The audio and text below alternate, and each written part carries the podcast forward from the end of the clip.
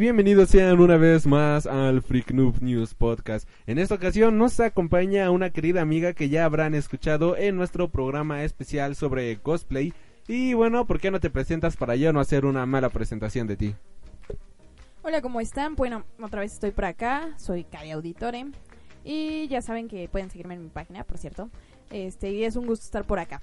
Y bueno, esta semana queremos mandar saludos a todas las personas que nos han estado siguiendo. De verdad, este, muchas gracias por dejarnos sus comentarios, sus likes. Y sobre todo a todas las personas que están escuchando este programa vía iBox y vía iTunes. Porque de verdad están creciendo mucho las reproducciones. Y aunque haya más reproducciones que personas en Facebook que le dan like, de verdad muchas gracias a todos ustedes que se animan a escuchar este programa y cosas por el estilo. también les recordamos que si nos estás escuchando por iTunes o por iBox, puedes dejarnos sus comentarios, sus estrellitas o sus recomendaciones. O comentarios, sugerencias de algo que esperan en un futuro, qué, qué es lo que no les gusta del programa incluso.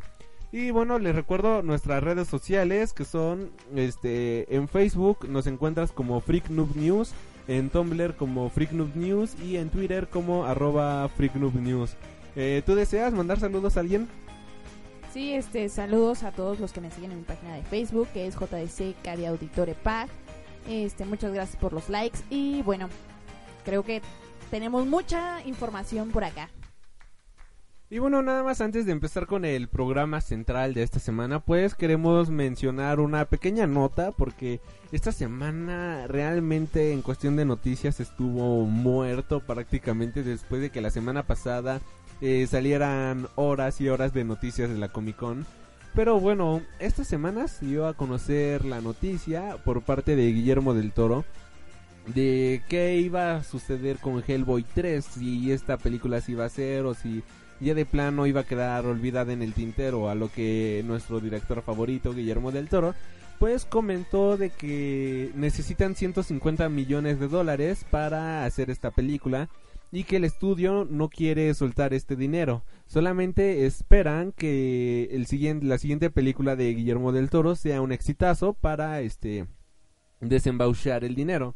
¿Y cuál es la siguiente película que va a venir? Pues es Titanes del Pacífico 2. Así que esperan que Titanes del Pacífico 2 sea un hitazo para eh, que el estudio se anime a hacer este la tercera y última parte de Hellboy. Este, no sé, tú eres fan de Hellboy o Titanes del Pacífico, algo por el estilo. ¿Crees que le lleguen a dar a Guillermo del Toro el dinero para producir Hellboy 3? Honestamente, yo lo veo como un poco eh, complicado porque Titanes del Pacífico, la primera, que salió en 2013, aunque le fue muy bien en taquilla, le fue mal en la taquilla de Estados Unidos, le fue bien en la taquilla internacional, pero en la taquilla este estadounidense, pues mucha gente no quiso ir a ver a ver, no quiso ir a ver esta película. No sé tú qué opinas al respecto.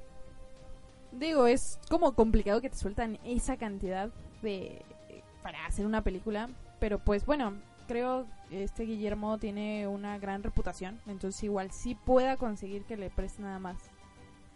Tiene que como planear bien ese proyecto para, para verlos a flote.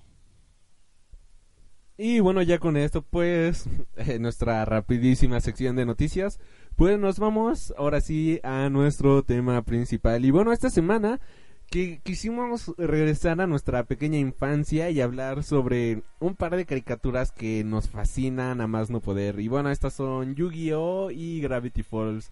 Eh, ¿Con quién quieres que empecemos?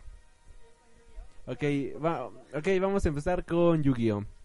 Eh, Yu-Gi-Oh pues viene siendo una caricatura basada en un manga sobre un niño que encuentra, bueno, que su abuelo encuentra un rompecabezas y él lo arma y resulta que adentro de este rompecabezas pues eh, habitaba el espíritu de un faraón y después descubrimos que este faraón era pues uno de los faraones más fregones que han existido en toda la historia. Y bueno, esta serie creo que es una serie que nos marcó desde niños, muy niños y bueno, creo que todos tenemos anécdotas acerca de estas cartas que eran muy entretenidas y muchos de nosotros aprendimos, aunque sea dos o tres cositas de inglés básico gracias a estas cartas.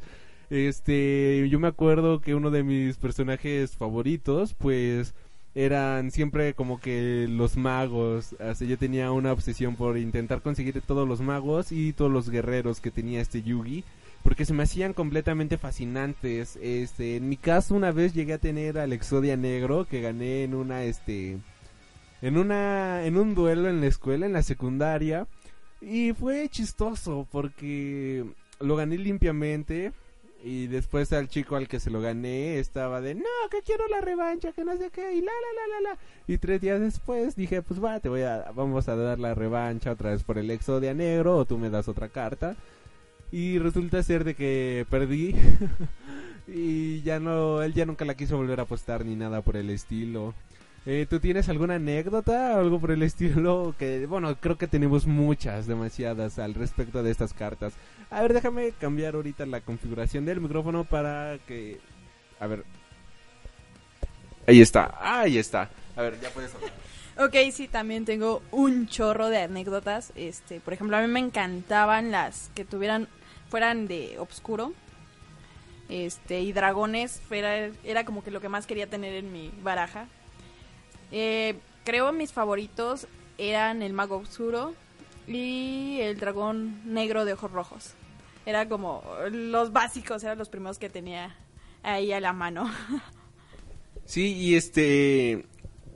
Bueno, creo que todo el mundo teníamos a un ojos blancos, al dragón negro de ojos rojos y de mínimo a un mago oscuro. O a un bebé dragón. Sí, a un bebé dragón o igual al... ¿Cómo se llama? Al mago del tiempo, que... Ah, que aceleraba este, para hacer este al dragón milenario. Exacto. Y creo que, bueno, en la caricatura, pues nosotros veíamos que los monstruos los ponías en discos especiales y de estos discos nacían los monstruos. No sé si te pasaba de que tú, aunque estuvieras jugando con tus cartas, te imaginabas a los monstruos saliendo de las cartas y como si estuviera pasando tal cual en la caricatura. Sí, sí, sí. Yo creo que también algo que estimuló mucho esta este anime fue la imaginación de todos. Era como lo ponías eh, ya fuera en modo ataque, modo defensa y te imaginabas que ahí salía el, el- el- la criatura del monstruo. O sea, era era lo mejor. Era algo épico, porque aunque ahí estaba nada más la imagen en la carta, uno se imaginaba estas peleas super épicas y se imaginaba que estaba peleando literalmente con dragones y que había explosiones y cosas por el estilo. Y no entiendo cómo podíamos ver eso. Eh, era muy bueno, de hecho esto lo me imagino que se podría como considerar un poco como que el abuelo muy noventero, porque de hecho esta serie es del 96 si no me equivoco. Eh, como estos juegos que ahora son de LOL o cosas, bueno, League of Legends, que son similares pero ya son más virtuales. Eh, no sé, ¿tú crees que este sea como que el abuelo en el caso de la cultura mainstream acerca de estos juegos? Sí, definitivamente yo creo que es el abuelo. Incluso hay un juego, bueno, de cartas reciente, me parece es de Panini, que creo que se llama Animals o algo así, que con una aplicación ya en el móvil, este, puedes ver la criatura salir de la carta. Entonces es lo que siempre quisimos con las de Yu-Gi-Oh. Eh, sí, es de hecho ahorita que lo mencionas, yo acabo de poner cara de wow, qué, qué loco esa. He visto estas cartas porque luego las regalan a cuando compras cómics o cosas por el estilo, pero no no sabía eso de la aplicación, pero debe de ser genial, debe de ser genial todo eso. Y bueno, ¿de qué trata la, la serie? Pues la serie principal se trata de que de dominar al mundo prácticamente. Eh, hay un personaje que es este es este Marik, el malo. De la primera temporada en la que van a la isla de los juegos es Maximilian Pegasus. Ah, ok, sí, bueno, pero el malo malo principal es que confundo a Mari. ¿Cómo se llama el otro? El, el- el- bueno, ah, vamos por partes. Como diría eh, Jack el Destripador, vamos por partes. Así que, este, Maximilian Pegasus es, este, era un explorador que encuentra el, en una excavación en, la- en el antiguo Egipto un artefacto que le es dado. Resulta ser de que este es el ojo del milenio. Con este ojo él puede ver más allá de nuestra propia realidad. Él puede entrar a un mundo llamado el mundo de las sombras y el mundo de las sombras es donde habitan los los monstruos, ¿no? Por decirlo de alguna manera, los demonios y todo eso. Entonces, pues él quiere hacerse del poder de varios este, artefactos del milenio para así salvar a su amada, así ama, salvar como que a su esposa que pues falleció en una escena muy trágica. Por eso organiza el torneo de juegos y aquí vemos cómo él este, está obsesionado con los artefactos del milenio, tenemos peleas épicas en toda una isla eh, para que el ganador, bueno, el finalista enfrentara a Maximilian Pegasus y se llevara una cantidad absurda de dinero o este algo que esa persona quisiera quisiera. En este caso pues este para que Yu-Gi-Oh que tiene el rompecabezas del milenio fuera a la isla de mm, bueno entrar al torneo pues lo que hizo este Maximilian Pegasus es con la fuerza del ojo del milenio eh, quitarle el alma a su y atraparle en una carta así que ¿A ti qué es lo que más te gustó de esta primera este, temporada? ¿Cuáles fueron tus peleas favoritas? ¿Qué es lo que más te gustó? Pues creo que como a todos la pelea clásica, la, el, como el clásico de Yu-Gi-Oh siempre era este Seto Kaiba contra Yugi. Entonces era como de lo mejor. Y algo que también me gustó fue que le quitaron un poco lo ingreído a Seto Kaiba. Porque también secuestra a Maximilian a su hermano. Entonces está padre ese aspecto. Eh, otra cosa que me gustó fue que fuera completamente una isla. y que eran los mejores del mundo los que iban ahí. Y la verdad, Yugi llega ahí por puro. por pura casualidad, porque si no, ni siquiera se hubieran enterado que tenía un artefacto del milenio. De no haberle ganado a Kaiba por primera vez. Sí, este en esta isla conocemos a uno de los personajes que se volvería uno de los personajes principales de la serie, que es esta chava, ¿cómo se llamaba? Miria, este... Bueno, tenemos a un personaje que inicia siendo muy odiosa, pero bastante, bastante odiosa. May, May, May, May. Para posteriormente ser este una chava super pachona, ser este ahora sí como que su amiga imprescindible de este grupo de amigos de Yu-Gi-Oh! igual aquí nos damos cuenta de que existen varios tipos de carta. Existen cartas estilo zombie, existen cartas que son máquinas, existen cartas de insectos, existen este cartas dragón, o sea, existe una variedad increíble, increíble de cartas. Y este pues van pasando duelo por duelo por duelo por duelo hasta llegar a la final y es cuando nos encontramos finalmente en la final obviamente a Yu-Gi-Oh con este Maximilian Pegasus. Eh, esa batalla dura como ocho capítulos. Eh, sin comerciales. Bueno, yo la vi en Netflix y fue de, no manches, el que sigue, el que sigue, el que sigue. La verdad es que es una batalla bien intensa, es una batalla muy buena. No sé, ¿a ti qué es lo que más te gustó acerca de esta pelea? Lo que me encantó fue que Maximilian, todo el monstruo que tenía Yugi, lo hacía este, con una carta mágica, lo hacía caricatura este con uno que sea cuento de hadas o algo así o en sí en inglés era The Comic Book los jalaba dentro y los sacaba a su posición o a su orden este hechos todos caricatura o sea era algo muy padre eso y el ver cómo estos personajes tan poderosos se convertían en caricatura era de no manches, o sea, ¿cómo va a ganar Yugi? La tiene imposible, porque todo lo que hacía era este muy difícil. De hecho, sí, o sea, todo estaba en su contra. Todavía no le había bajado prácticamente nada de vida a Maximilian Pegasus, mientras que Yugi ya tenía como cuánto, 600, 400 puntos de vida. Y Maximilian seguía con todos sus puntos de vida, o sea, era algo increíble. Y ya cuando Yugi empieza a ganar, Maximilian, bueno, por azares del destino, eh, lleva las cosas a otro nivel, lleva el juego justamente al reino de las sombras. O sea, eso está, ajá, eso está bien cabrón, eso estuvo bien, este, interesante porque ahí los monstruos se podía decir que cobran vida, o sea, el riesgo ya era mayor.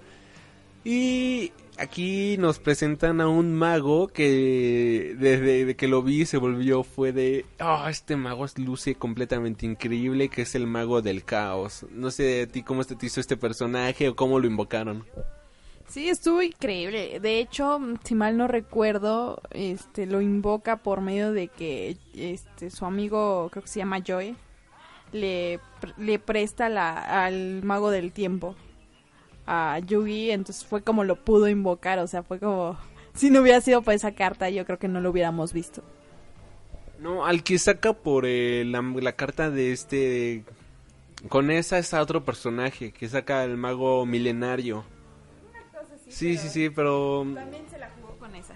También la jugó con esa y estuvo bastante padre. Sí, o sea, en esta en este capítulo tuvimos una combinación de personajes increíbles y la verdad es que fue una batalla completamente épica y al final resulta pues obviamente que gana este Yugi como como como tenía que ser obviamente y esto, este, Maximilian Pegasus cumple su palabra eh, y bueno, ahorita está pasando un helicóptero. Eh, sigue pasando el helicóptero y ya dejó de pasar. Y bueno, este... Eh, que iba, que iba, que iba. Ah, sí, Maximilian Pegasus cumple su palabra y resulta ser de que había otro cazador de artefactos de milenio en esta isla. Y bueno, él le roba el ojo del milenio a este Pegasus, pero primero pues obviamente libera el alma de su abuelo y les da el dinero, que este dinero ocupa Joe para eh, que su hermana pudiera volver a ver. Y esto nos lleva a la segunda temporada. Bueno, siguen como capítulos de relleno y ya nos vamos a la segunda temporada donde vemos a este a, a este Tokaiba que se entera de que existen cartas más poderosas que el propio Exodia y estos son este los dioses egipcios que son este el dragón al lado de Ra eh... el dragón al lado de Ra Slifer el dragón del cielo y Obelisco el atormentador. esos meros. Que curiosamente ya no los puedes ocupar en en, ¿cómo se llama? En un duelo... En un duelo oficial no puedes jugar ya con esos porque tanto Renace el monstruo como esos tres y Exodia están prohibidos completamente, o sea... ¿Renace el monstruo ya tampoco? ya tampoco se puede usar Renace el monstruo. Ah. Bueno, actualmente existen muchas cartas, pero... Eh, también ya hay cartas prohibidas que no puedes ocupar como Exodia, como los como cómo se dice, los dioses egipcios, incluso varias cartas mágicas que yo estaba viendo y es de, ah, ¿cómo es posible que ya no puedas jugar con esto? Este, la verdad es que eran cartas muy buenas, yo me acuerdo en la secundaria, no sé si tú te acuerdes también, eh, que nos poníamos a jugar y era de, no manches, ya sacaste el dios egipcio, ahora cómo te voy a vencer, hijo de la fregada. O te sacaban las partes de Exodia, cosas por el estilo, y era, no, pues ya, ya, ya perdí, ¿no? Y, y ahora ya no puedes hacer nada de eso, o sea, como que eh, no aligeraron el juego porque ahora hay cartas super exageradas pero sí le quitaron como que una parte interesante a lo que vienen siendo pues el juego tradicional de Yu-Gi-Oh que era un juego de estrategia y tenías cartas super poderosas que este quizás sí te daban una buena ventaja, pero una vez que la sacabas, también este ponías a prueba al otro contrincante a ver qué tan bueno era para saber si te ganaba eh, con alguna buena estrategia o si terminabas perdiendo. Bueno, continuando con los juegos, tú no sé, tienes alguna anécdota, así algún desafío que hayas tenido y que te haya sudado la gota gorda para pasarlo o que hayas perdido pero que haya sido memorable. Pues sí, fíjate que sí, este, dentro de todo me, me gustaba, o sea, yo siempre pensé que el, juego, el juego al jugar las cartas, este, tanto la estrategia, porque pues para formar un mazo tenías que decir, sabes que este me sirve, este no. También tenía mucho que ver con la suerte de que te saliera, porque a mí me tocaba que, no, no, ya las traes acomodadas, este, hay que, hay que barajarlas o o cosas así, era como, no, tú, tú mueves las mías, yo las tuyas, y fue como, ok, no las traigo acomodadas, pero anda, si quieres, así lo jugamos. pero sí era, era como que de todo buscabas, o sea, si ganabas, para el, el oponente muchas veces era, es que hiciste trampa. O, eh, ya traes acomodadas las tarjetas o cosas así, o sea, esa es como una anécdota muy padre. El ver qué tan infantiles este se ponían este cuando terminaba el duelo cuando empezaba era algo muy muy divertido. Algo que es curioso en la serie de televisión es que decía, confía en el corazón de las cartas, confía en esto, y ahí a los personajes les salían exactamente la carta que necesitabas. Luego, este, uno está jugando y está sacando cartas y está sacando cartas. Yo confío en ti, corazón de las cartas, por favor, no me falles. Y sacabas la carta y va pura fregaderas, ¿no? Y ya que acababa el juego, terminabas perdiendo. Y te dabas cuenta que la carta necesitabas era prácticamente la última. Y era de no puede ser esto posible. Eh, eso era muy chido porque eh, pues era frustrante, ¿no? Como te iban a salir, bien mencionas, ah, es que hiciste trampa. Y luego cuando no te salían las cartas era de, qué mala mano o qué de pésima manera la he barajeado el día de hoy. Este... ¿Algo más que quieras decir acerca de esta serie, eh, Yu-Gi-Oh? No sé, ¿todavía conservas tus cartas? Porque, bueno, yo estaba viendo mis... eh, y honestamente regalamos y traemos muchas, en mi caso. Pero tengo exactamente como cinco cartas. Tengo a la maga oscura, tengo a la reina araña, tengo al mago del tiempo y un par de cartillas más X por ahí. No sé, tú cuáles conservas y sobre todo cuál era tu carta favorita. Este, conservo todavía todo el mazo, o sea, está completo. Eh, de, en sí tengo dos mazos. Este, el que era el clásico y después este me regalaron uno de GX, que también fue más o menos pasable para mi opinión la, la serie ahí. Pero, o sea, del normal de Yu-Gi-Oh, mi favorita es el dragón negro de ojos rojos y de GX es la bestia de cristal ámbar. O sea, es como tigre ámbar. Está muy padre. O sea, y pues sí, tengo todas todavía. Absolutamente todas. Y mm, algún comentario de la serie. Eh, analizándolo, creo que ya a esta edad es como... ¿Cómo diablos no se dan cuenta que cambiaba Yugi a Yami? O sea, crecía. O sea, Yugi era una persona bajita y mágicamente el que estaba arriba ahí en el escenario era este Yami que era mucho más alto y hasta los rasgos faciales le cambiaban y oh, vamos Yugi, soy Yami, o sea, nunca pudieron como darse cuenta de eso. Era, era como algo tonto, en el momento si lo pienso es como tonto que no se dieran cuenta.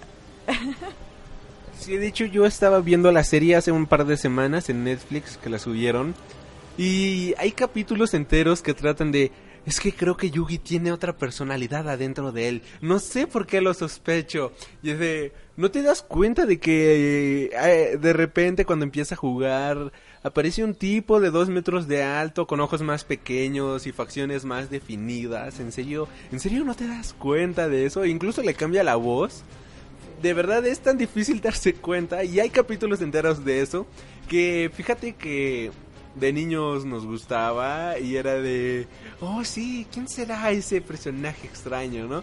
Yo era de, no mames, o sea, no mames. Eh, sí, o sea, había capítulos en el que Yami, o sea, Yugi no saliera todo el capítulo Yami se paraba junto a junto a Mei, junto a junto a Joy y estaba de la altura de Joy, o sea, no se daba cuenta.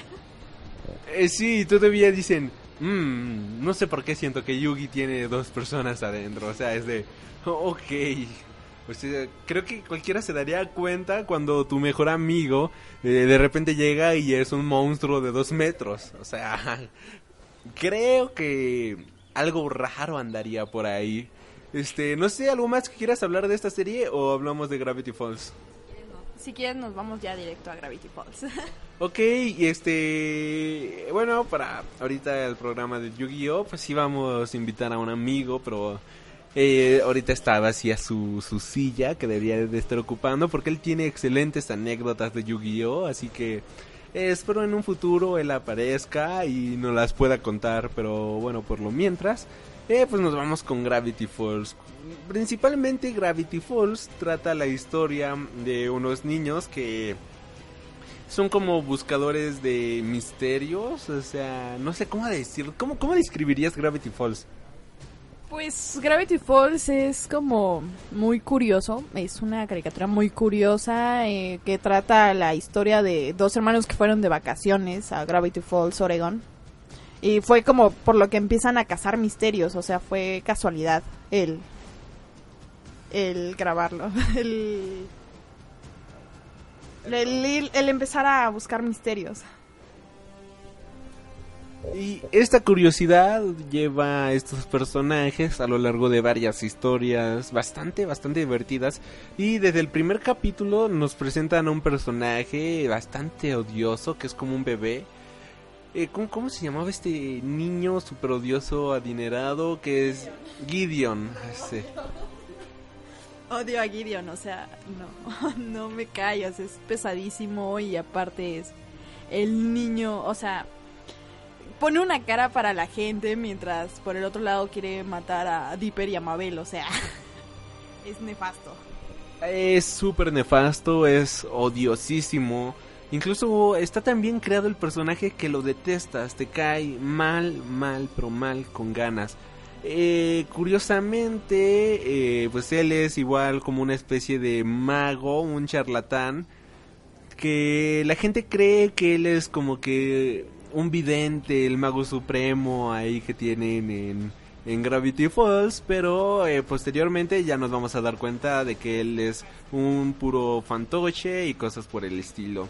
Igual nos presentan a un abuelo que durante toda la primera temporada él se nos presenta completamente no supersticioso, ¿cómo decirlo?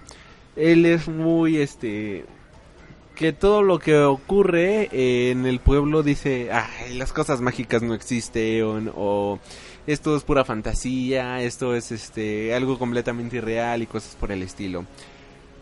Y tenemos, a ver, tenemos de personajes principales a Gipper, a los gemelos. Eh, tenemos de personajes principales a los gemelos que es Dipper y Mabel.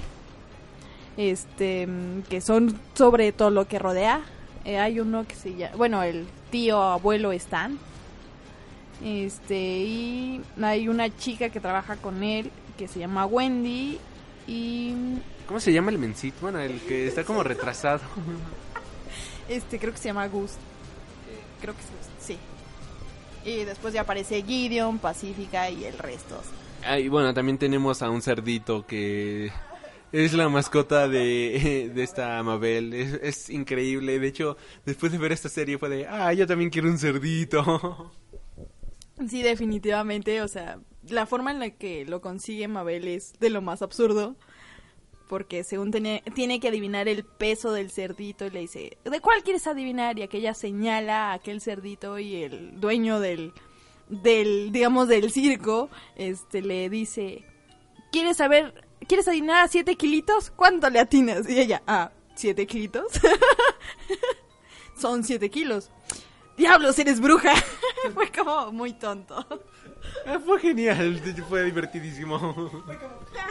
Fue como, ay, qué idiota, le acabo de dar el regalo. Y, o sea, y lo más curioso es un cerdito que se llama Pato. O sea, es hermoso el cerdito. es fascinante y vemos a Mabel como realmente se preocupa por el pobre cerdito. Incluso en un capítulo están este viajando por el tiempo y el cerdito está en peligro, como que ella lo pierde, ¿no? Algo por el estilo. Sí, es, es en el mismo en el que lo gana. Este, por cuestiones se les aparece a ella y a su hermano Dipper eh, un tipo que viajaba en el tiempo y le quitan el aparato con el que viaja en el tiempo porque Dipper quería tener una cita con con Wendy que le saliera bien. Pero siempre, eh, por más que repitió el paso, le salió mal hasta que Mabel le ayudó, pero por ayudarle o intervenir Mabel pierde el cerdito y quien se lo lleva es Pacífica. Entonces, ahí se ve que realmente quería el cerdito. Que recordemos que esta chava es, este, bueno, Pacífica es es un hígado completamente. Es, es, de esas chicas odiosísimas que nada más están ahí para hacerte la vida de cuadritos porque ella se cree la última Coca-Cola del desierto. Sí, definitivamente Pacífica es muy pesada. Lo que me sorprende es que Mabel, incluso sabiendo lo pesada y sangrona que es, este, la disculpe e intente ser su amiga. E incluso Dipper, quien trató también de darle por ahí este, como en, la boca a, Pacífica, este, también como que la ayuda, pero por ahí el fandom dice que ahí hay amor. Ah, ok, es fandom. Y bueno, este, bueno, hemos dicho mucho de la serie, pero no hemos dicho de qué va. Eh, Gideon intenta, bueno, intenta juntar un libro, porque él tiene una parte de un libro que al inicio creemos que son nada más dos libros. ¿Estos libros de qué son? Estos libros son de magia, son como de hechicería, son eh, de una especie de brujería, por decirlo de alguna manera. Y resulta ser de que Gideon tiene uno y el otro lo tienen los gemelos. Así de que él trata toda la temporada de quitárselos. Trata de quitarle este, este, quitarle esto, este libro. Y con este libro pues pueden invocar este gnomos, pueden invocar varias cosas. O sea, es una fanaticada completamente todo lo que pueden hacer con, con estos libros prácticamente. Sí, o sea, definitivamente. En sí, Gideon al principio no sabe que tienen el diario. Eh, todo empieza porque Gideon quería ser novio de Mabel y Mabel no quería, o sea, lo veía como un amigo y a quien manda a decirle que no es Dipper y piensa Gideon que Dipper se está interponiendo entre Mabel y, y él, entonces intenta matarlo. Lo único real de Gideon es su amuleto que podía hacerle evitar cosas. Fue lo único real porque de ahí en fuera que tuviera poderes místicos, no, ni al caso. Pero sí, esa es más o menos la idea. Todo se basa en unos diarios que traen dentro todo lo raro que pasa en Gravity Falls.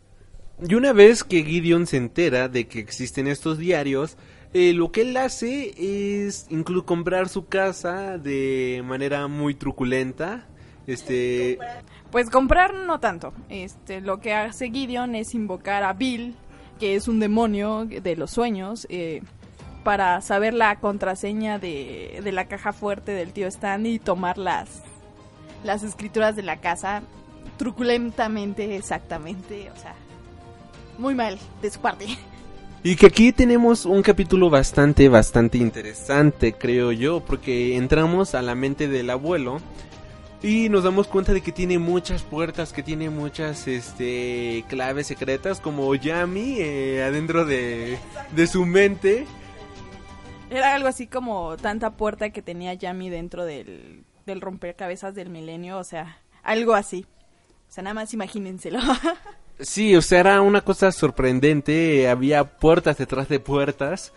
Y ahí hasta Mabel escucha, tienes la que el que escucha este que no lo quiere o algo por el estilo.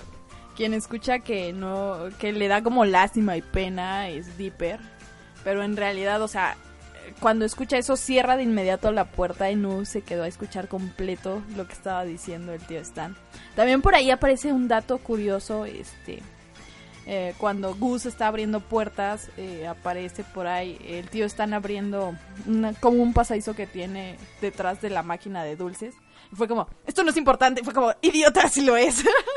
Sí, porque de hecho el diálogo que dice el abuelo ahí es de, oh, aquí guardo mi más oculto secreto y nadie se tiene que enterar de lo que guarda aquí y el otro es de, ah, esto no es importante, voy a cerrar la puerta.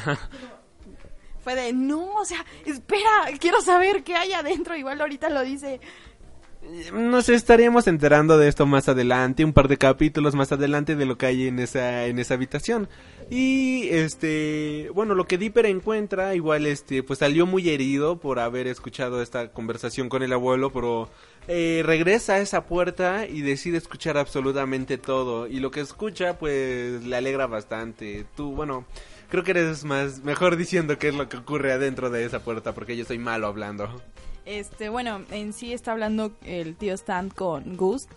Y le está diciendo que. le pregunta a Gus que por qué se carga tanto con Dipper. Y le dice que le recuerda a él que porque era una persona muy débil y lo que él está tratando de hacer es eh, volverlo fuerte para que nadie abuse de él. Entonces ya es cuando Dipper entiende que realmente sí le tiene un aprecio a, a él. Entonces ya decide ayudar a su hermana a encontrar a Bill para que salga de la cabeza de, su tío. Que por cierto, este, esta especie de demonio es un triángulo eh, muy como lo, no sé, Illuminati, bien extraño. De hecho, es como el ojo que está en el dólar de Estados Unidos. O sea, es ese ojo con un triángulo bien extraño. O de hecho toda la serie está plagada de simbologías bien extremas. Y en internet incluso hay teorías de que esta serie es una serie Illuminati, es una serie que tiene advertencias para la humanidad y todo ese tipo de cosas. Un poco exageradas, pero que tienen sus fundamentos por toda la simbología que ocupa esta serie. No sé tú qué opinas acerca de esta simbología. Sí, o sea, tiene un chorro de cosas ahí secretísimas, este, igual de los Illuminati. Este, por ejemplo, lo que me llama a mí mucho la atención es que es un triángulo, pero es muy peligroso para la humanidad, digamos. O sea, a la vez, este, puede llegar, o sea, puede llegar a ser tan peligroso, yo pienso que hasta matar a una persona de ese demonio, entonces sí es como, ok, no te fíes de que es un triángulo amarillo con sombrero y moñito que se ve simpático, sino es peligroso. Sí, y bueno, lamentablemente no pueden detener este demonio y Dipper consigue lo que quiere, que era la clave, y pues se hace de la casa de esta familia esta familia pues también tenían su como una tienda de recuerditos, de souvenirs y pues pierden lamentablemente todo. Eh, y ellos, este, los gemelos que estaban de vacaciones en con la casa en la casa del abuelo pues eh, se tienen que regresar a sus casas originales puesto que el abuelo ya no tiene cómo cuidarlos. Y para esto vemos ahora así como un super mega robot al estilo como... Eh, al estilo Power Ranger este Titanes del Pacífico no sé qué otro este Evangelion. A mí me recordó a todo eso con la cara de Gideon y curiosamente que los va persiguiendo porque Gideon piensa que ellos están llevando el, el diario precisamente. Y este y bueno inicia una persecución gigantesca muy divertida. No sé a ti qué te pareció esta esta persecución. Sí o sea yo de verdad eh, pienso fue de las mejores persecuciones. Este, curiosamente Gus era quien iba manejando el, el camión, o sea, fue como también tonto en ese aspecto. Y bueno, aparte de que los empieza a perseguir, eh, creo que eh, por un momento si piensas que va a terminar mal esta, esta caricatura porque empiezan a caer de un precipicio. Porque incluso Gideon se lleva a Mabel en una de las manos del robot raro ese. Y pues Dipper va a rescatarla y es cuando caen al precipicio todos. Pero fue como, creo que ya va a terminar ahí, va a terminar mal. Y bueno, este es una caricatura. Afortunadamente sí se salvan. Aunque sí te quedas pensando de, no manches, no manches, no manches, ¿qué les pasó? ¿Qué les pasó? ¿Qué les pasó? Y resulta ser de que ahí desenmascaran completamente a este Gideon. Resulta ser que Gideon había este infiltrado camaritas y micrófonos en casi prácticamente toda la ciudad y varios ciudadanos en unos botoncitos que él tenía. Y con esto él sabía qué es lo que le gustaba a la gente, qué es lo que tenía para así hacer sus trucos de adivinanzas. Entonces, a él lo toman pues ya como un fantoche y todo eso y lo terminan metiendo a la cárcel. es un niñito que todo el pueblo se termina enojando con él y lo terminan encarcelando. Eso está bastante extremo, pero bueno, es eh, lo que podría pasar si te metes con todo un pueblo eh, olvidado por Dios. Así que No sé a ti cómo se te hizo este detalle. La verdad a mí me fascinó el hecho de que terminara encarcelado. Y curiosamente ahí descubre de que no eran dos libros, sino que le hacía falta un tercer libro. Y ya una vez teniendo estos tres libros, aparentemente, eh, pues llevas a tener como el control mundial o algo por el estilo. Y vas a ser como un super mega hechicero supremo. Así que, bueno, Gideon pues ya no los pudo conseguir. Y este, ahí termina esa parte de la serie. Bueno, no sin antes, no sé, ¿tú qué opinas acerca de esto? Pues sí estuvo increíble que lo metieran a, la cárcel. Fue como un karma, este, tardado que ya traía Gideon. en ese aspecto sí, está, eh, sí fue como muy interesante el saber quién tenía el, el diario faltante y fue como sorpresivo para todos. O sea, fue como, wow. Eh, y dentro de todo, pues sí, fue un final bastante entretenido. Digo, hay una segunda temporada, pero para el final de la primera temporada creo que estuvo al tamaño de la caricatura, la verdad. Como que no te dejó nada inconcluso. Y bueno, este, si quieren ver la serie, de verdad quieren verla antes de que la arruinemos el giro de tuerca, este, dejen de escuchar el programa en este momento porque vamos a decir quién tenía el tercer diario. Y bueno, resulta ser de que este Gideon, digo este Dipper, eh, decide decirle al abuelo de que todo lo que había estado ocurriendo se debía gracias a unos diarios mágicos que habían encontrado. Entonces el abuelo dice eh, que esos son estupideces, que son tonterías y toma los dos diarios y se los lleva, ¿no? dice, pues bueno, ya este ya se llevó los diarios, eh, vamos a, a hacer este X o Y cosa, ¿no? Y resulta ser de que la puerta que habíamos visto que había abierto el chico mencito y que había cerrado, pues resulta ser que era un escondite para el abuelo. Y él ahí tenía uno de los libros. Y después a la hora de colocar los otros dos libros, forma un triángulo, forma algo bien extraño. Y este ahí acaba la primera temporada y nada más lo vemos bien este intenso como está este creciendo como no sé, un rayo de energía, vemos este algo por el estilo, como el nacimiento de un Frankenstein, pero más místico. No sé a ti cómo se te hizo el final ahora sí de, de todo esto. Yo la verdad sí fue de no manches, o sea que el abuelo todo el tiempo tuvo este diario y que él también los estaba buscando. Este sí fue algo así como muy místico el final, o sea, fue sorpresivo porque dices, o sea, estuvo todo el tiempo negando lo que les decían los gemelos de que si había criaturas en el bosque y cosas así. Y él lo sabía, o sea, fue como muy falso, pero a la vez fue como sorpresivo para, para todos y yo creo que fue un gran final el ver que verlo ahí todo emocionado porque ya había ya tiene los tres y está como armando una una especie de máquina este digámosle apocalíptica o algo así. Y bueno, con esto cerramos ahora sí lo que viene siendo la caricatura de Gravity Falls. Eh, si a ustedes les gusta la serie o quieren compartirnos algo de esta primera temporada, pues son libres de hacerlo.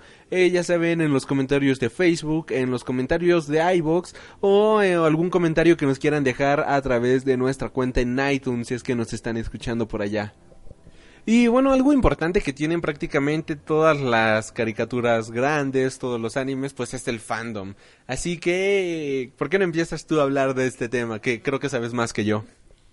Bueno, en el caso de Gravity Falls, el fandom que hay y todos los fanarts y demás, este ponen a los gemelos Pines, que es Dipper y Mabel, este, digamos, de los niños malos y, y los creídos y los dueños del pueblo como lo es Gideon, al igual que también en esta, digamos, versión paralela, este, tienen, tienen también su show de magia como lo tiene Gideon y son los consentidos del pueblo. Nada más que son un poco más sanguinarios que, que Gideon, porque pues ahí ya entra la mano del fandom, ¿sabes? Los que nos gusta el gore.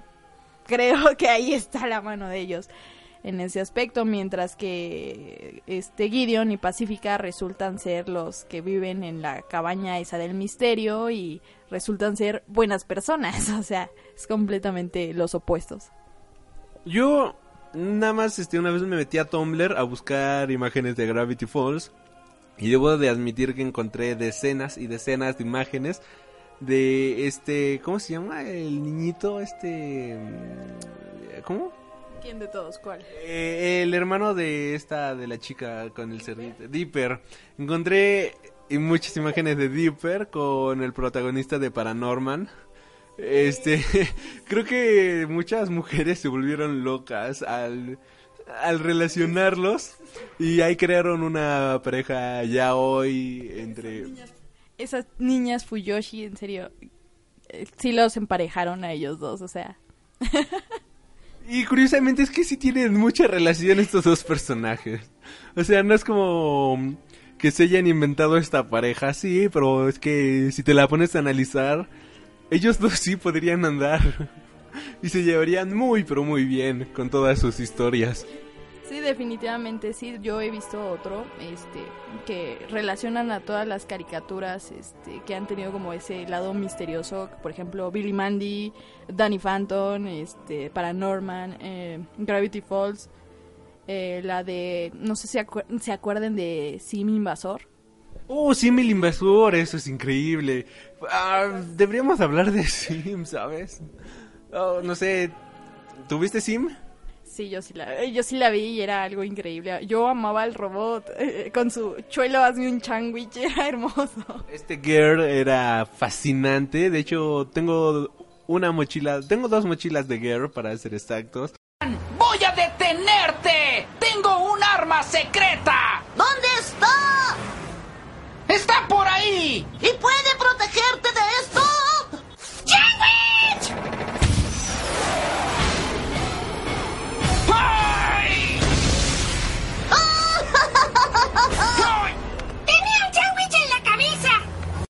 Me fascina ese personaje más no poder. Cuando se disfrazaba del perrito era increíble.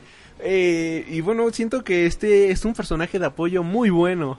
Porque sin Girl no tendríamos en sí eh, todo lo que sucede en el invasor Sim. Porque él es la base de muchas, pero muchas cosas. Sí, muchas veces los, los errores de él este, llevaban a que la gente sospechara de este Sim. O sea, fue como algo muy padre. O sea, sin no hubiera habido esos capítulos en los que los descubren. Igual este tenemos a Sim, bueno, que para quienes no la han visto, tienen que verla obligatoriamente. De hecho, justamente este mes se empieza a publicar un cómic eh, por Oni Press, inspirado aquí en el invasor Sim. Y es la historia de que Sim es un invasor de otro mundo para conquistar la Tierra. Ya no, no necesitas saber nada más porque esa es la historia. Y es un niño color verde y ojón.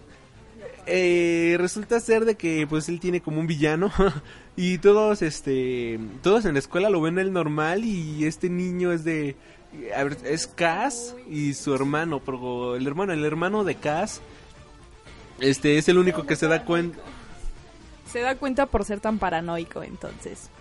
No, y aparte, este, llega el primer capítulo y es de que nadie se da cuenta de que él es verde. Y el otro de, ah, es una enfermedad. Ya déjalo en paz, no molestes al niño verde. Que quién sabe qué. Pero como nadie se da cuenta de que es verde y tiene antenitas casi casi. Las antenitas no se ven porque trae como una peluca acá súper bien peinada, o sea... Hasta eso sería raro en un niño, verlo bien peinado. Y ojón. Y sin cuello. Y este... Hay otro, bueno, más adelante, igual hay un capítulo en el que les hacen una revisión de órganos. Y todos, este, aquí les revisan el corazón, cómo están los pulmones y todo eso. Y este Sim, pues no tiene órganos humanos. Así que empieza una cacería para conseguir órganos humanos. Y el punto es que empieza a matar a varios para, este, quitarle sus órganos. Y que se viera lo más normal posible y ya cuando lo vemos ya acabando el capítulo es una masa deforme llena de órganos de hecho abre la boca que le dice la doctora a ver mi niño abre la boca abre la boca y se le sale ahí un intestino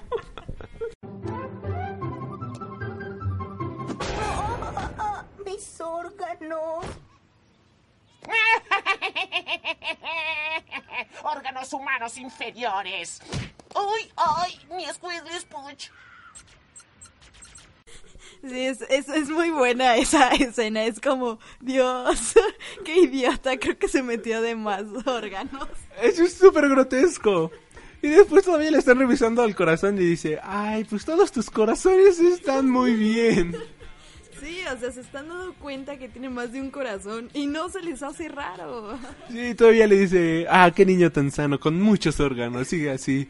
Y después revisan al otro niño, al que pues sí es humano, y dicen, ah, este niño no tiene muchos órganos, algo así, estás enfermo. Y de qué sea, qué onda. Es divertidísimo, divertidísimo todo eso. Igual pues, Girl es como que una máquina igual de escape para este sim. Y resulta ser de que este sim eh, tiene eh, eh, como unos propulsores en Girl. Empieza a volar, empieza a volar y se para, se detiene. Y ya se caen, se estampan en el suelo y este sim de Girl, que no, este, llenaste los propulsores con combustible. Dice, no, es que bajé, quité el combustible, pero ¿por qué? Porque es que no cabía el atún. Y agarra y ahí se empieza a comer su atún o sus sándwiches y cosas por el estilo, eso es. Es fascinante, no sé tú qué tengas que decir al respecto. Sí, o sea, tengo entendido que había muchos robots como él y le tocó el que era, o sea, como que era el más menso, pero hay veces que se pone serio y cuando se pone serio hasta los ojos le cambian de color a rojo y es como se vuelve como una máquina asesina, o sea, está loquísimo eso. Sí, incluso da miedo cuando se le ponen los ojos rojos, porque le cambia la voz de... Ah, sí, señor, yo voy a hacer esto y ya. Y de, ah, cabrón, relájate un buen. Incluso al propio Sim le da miedo cuando se pone serio. Sí, o sea, de tener de todo tierno con su vocecita de, oye, chulo, hazme un sándwich o cosas así. ah, sí, señor, lo que ordene y lo que sea. Es como un cambio radical, ¿sabes? Sí, y curiosamente es que no ocurre, este, no es algo que te esperes, sino ocurre de repente y es de, ah, cabrón, ¿qué pasa con este personaje? Está bien loco. Sí, señor.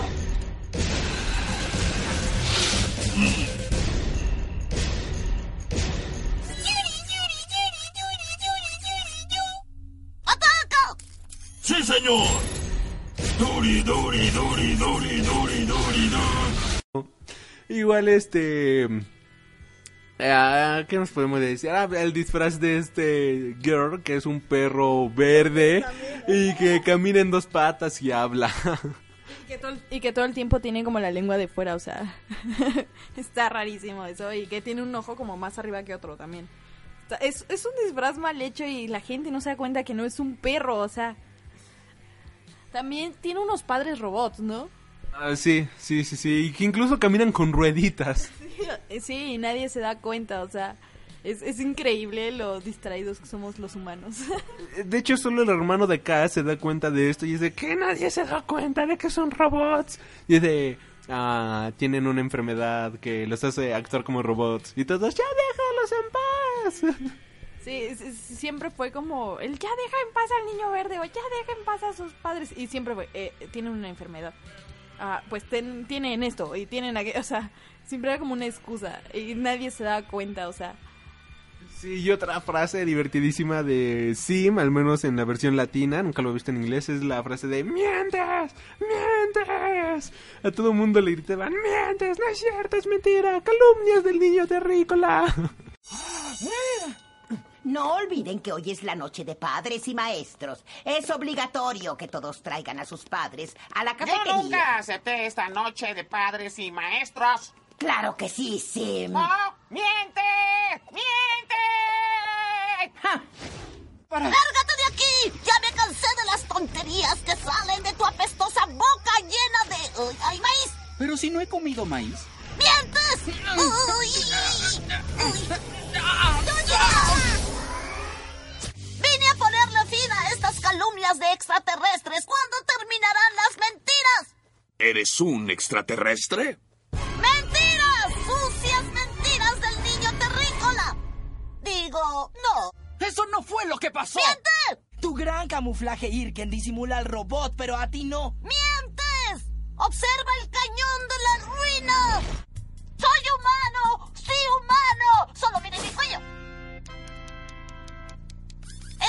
Mintiendo seguramente. ¿Han oído de la gloriosa raza Irken? ¿Estás usando equipo Irken? Tienes la nave de TAC, ¿no es cierto? Sí, la misma, sí, cayó. ¡No es cierto! Te dije que sí. Por menos tienes problemas para escuchar. ¡No es cierto! No sé cuál es tu plan, pero te detendré. Infectaré a la ciudad con plagas alteradas genéticamente, pero nunca lo sabrás. Acabas de decírmelo. Oye, no está mal. ¿De qué están hechos, eh? ¡Están hechos de waffle! ¡Mientes! El ojo de un invasor alienígena. ¡Mentiras! ¡Mentiras! ¿Nunca han oído hablar del ojo rosado? Es una enfermedad humana. El ganador es Willy. Dirígete a la oficina del director de inmediato. ¡Sí! ¡No! ¡Trampas! ¡Mentiras! ¡Ay, de ayudarte? Oye, yo te ayudé cuando te transformaste en una mortadela gigante. ¡Invenciones! ¡No! ¡Miente! ¡Miente! ¡Mientes! ¡Mentiras! ¡Mentiras! ¡Sucias mentiras del niño terrícola! ¡Miente! ¡Mientes! ¡Estaba mintiendo! ¡No es cierto! ¡No es cierto!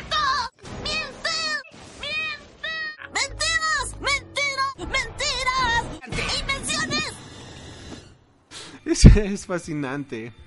Sí, o sea, incluso les decía niño terrícola y no se daban cuenta, o sea, es, es muy buena esa caricatura. Es buena, es fascinante, es divertida. Y lamentablemente pues esta caricatura la cancelaron. Y no sé si tú sabes por qué la cancelaron, pero la cancelaron porque dijeron que la serie era muy grotesca. ¿Puedes creerlo? Que en parte sí tiene unas escenas un tanto eh, pasadas de lanza, como la escena en la que él abre la boca y se le sale todo el intestino y todavía gira en el suelo bien asqueroso. Y con todo el líquido ahí derramando por todo el piso, o sea. Ah, es, es asqueroso ahora que te lo pones a ver, es... Y se me acaba de caer mi celular otra vez. Eh, es súper mega asquerosísimo ver esta escena. Eh, hay otro personaje como de apoyo, pero también bastante divertido. Y este personaje es este el gordo de las pizzas o el gordo de los tacos, donde los niños se ponen a jugar en él y ves a los niños que están saltando en su panza y de repente la panza los empieza a absorber y salen en la espalda o ya nunca vuelven a salir. Incluso hay unas escenas en las que vemos qué es lo que ocurre dentro de su panza y es de ah cabrón, o sea, es, es como un universo adentro de este personaje. Es divertidísimo, no sé qué opinas acerca de este personaje. Digo, vagamente me acuerdo de él, pero sí era como muy extraño el ver que se sumergían o se perdían ahí los niños. Era como, ¿eso pasará realmente? O sea, era algo, ra- era algo súper rarísimo. De hecho, tenía allí un señor que decía, yo llevo aquí quién sabe cuántos años. Eso era genial. Sí, sí, eso- de eso sí me acuerdo, o sea, en- creo que es dentro de los capítulos que sacan el interior, o sea, ahí estaba atrapado el señor, o sea, ya no era un niño, era un señor. Creo que otro personaje también padre era el papá de, del enemigo de Sim. Eh, también que era doctor, creo, o agente secreto, una cosa así era, ¿no? Era como un agente secreto. Sí, algo así, pero como tampoco le creía a su hijo, o sea, era lo peor de todo. Sí, o sea, de hecho él estaba investigando como vida alienígena. Y el de, pero papá, aquí hay una alienígena. Sí, hijo, sí, sí, sí, sí, lo que tú digas, pequeño, lo que tú digas. O sea, lo ignoraba bien feo. Ah, Pobre, este, pobre chico, la verdad es que sí, uno sí siente feo cuando ve esto porque es, es que su propio, su propio padre lo está ignorando, pero bien cabrón, o sea, es muy, pero muy mala onda. Y este, la serie tien- ha tenido varios cómics, ha tenido este, incluso una película, si no me equivoco. Un especial de Navidad, más bien. Que este, no, no sé si lo pasaron en televisión, pero lo puedes encontrar eh, cuando compras eh, la serie completa y te viene incluido el DVD, el especial de Navidad del Invasor Sim. Y este es una película, una película, es una serie y ahora sí llena de cosas excéntricas, llena de rock and roll y mucho punk, por decirlo de alguna manera. Este es una de mis series favoritas, fue creada por M. Vázquez y la verdad es que es súper excéntrica, es súper grotesca y sobre todo era una caricatura que no le hacía ver a las personas que la vieran como retrasados mentales, como los Minions actualmente. De hecho, este, por es, mm, estas caricaturas, no sé, Yu-Gi-Oh, este, Gravity Falls o El Invasor Sim, eh, desafían a la audiencia a pensar más allá de lo que estás viendo, este, es- son caricaturas que le gustan a tanto niños como adolescentes, como a jóvenes, como a adultos, como a ancianos, porque le hablan a todo público y no tratan mal absolutamente a nadie. Y eso es algo que a mí me gusta mucho de las caricaturas, porque luego ya ves este caricaturas actuales, este, no sé, los Minions, por decir una película que ahorita está muy demonia, de muy de moda, que nada más son el chiste barato y el petete y el osito y El ya para tú, el banana y ya, o sea, que puede ser divertido, pero no se queda hasta, se queda hasta ahí, hasta el chiste de pastelazo, no te invitan a nada más. Y dentro de un par de años, pues son cosas que van a ser completamente imprescindibles, van a ser 100% olvidables, mientras que estas series este pues van a envejecer con el tiempo y la gente las va a seguir disfrutando de manera muy pero muy buena. Eh, bueno, tal es el caso de otro tipo de películas como Star Wars, que bueno, la primera trilogía que pasa el año, bueno, que aquí mi compañera tiene una playera de Star Wars. sí. sí, es de Boba Fett, entonces está bastante padre, pero sí, es que son como que cosas que, que invitan al que invitan al, al ser humano como a pensar más allá Por ejemplo, en el caso de todas estas series Gravity Falls, este, Sim Invasor, por ejemplo Billy Mandy, este, de ese tipo que traen como algún misterio, siempre te obligan como a querer descubrir ese misterio y hacer tus indagatorias y, y tus ideas de quién puede ser el responsable de todo esto. En Star Wars también te invitan mucho a, a pensar que cómo sería si sí es cierto que puede haber todo ese tipo de, de vida en todos estos planetas y cosas así. Creo que siempre es algo que se conserva mucho por la curiosidad del ser humano. Creo que eso es lo que sí ayuda a que no se olviden. Y bueno, pues qué bueno que existan estas series y qué bueno que sigan haciendo producciones de este nivel que pueden ser básicas, pueden ser este sencillas, pero que no se quedan en el cliché básico. Otra serie que a mí me gusta, pero creo que de esta ya hablaremos en otro capítulo, pues va a ser este ¿cómo se llama esta serie? Ay, se me olvidó su nombre. Hora de aventuras. Que este te ayuda a imaginar, o sea, es como lo que todos imaginábamos de niños, que tenías aventuras increíbles y todo eso, y te creías el guerrero y cosas por el estilo. Y esto es lo que hace grandes a estas caricaturas y por eso decidimos hablar de estas. Y bueno, ya por ahí se coló Sim, que digo, nunca dijimos bien el plot de ninguna, pero nos fascina hablar de estos temas que tanto nos gusta hablar. Así que bueno, ya palabras finales para despedir el programa, saludos que tengas o, o repetir tus redes sociales. Sí, bueno, este, se pueden dar una vuelta por mi página de Facebook que es JDC de Auditore PAG. Este, ahí pues estoy por ahí preparando cosas muy interesantes. Este, también estoy en, en Instagram como Cadi-Nightwing-Auditore y en Twitter estoy como arroba CadiStar10 y también ahí mismo en la página de Facebook eh, van a encontrar el link para el You Know porque de repente se me ocurre hacer cosas en vivo. Entonces igual, les, les agrade ver algo por ahí. Y bueno, a nosotros ya saben que nos pueden encontrar en nuestras redes sociales, ya sea en Facebook, Twitter o Tumblr, como Freaknoob News. Y también si tienen algún mensaje, sugerencia o queja aumentada de madre, pueden hacerlo en freaknoobnews.gmail.com. Yo soy Alri Freak y esta tarde nos acompañó... Cari Auditore. Y bueno, este, ya para cerrar el programa, pues nos vamos a nuestro primer y último corte musical. Y bueno, ¿qué- qué- ¿con qué quieres que nos vayamos? Este, mm, no sé, am, déjame pensarlo un segundo. am, a una canción de Tokyo Hotel. Sí, porque por ahí me estuvieron mandando un mensaje, entonces eh, sería como dedicada. ¿Te parece? Este, sería para Elin, este, Kalutz. Está súper largo su nombre, pero bueno. Para ella, de Tokyo Hotel, em, no sé, alguna que sea como conocida, creo que es la de Moon- Monsoon. Ok, nos vemos con Monsoon de Tokyo Hotel y esto fue Freak Noob News y nos estaremos reencontrando la próxima semana. Gracias y hasta la próxima.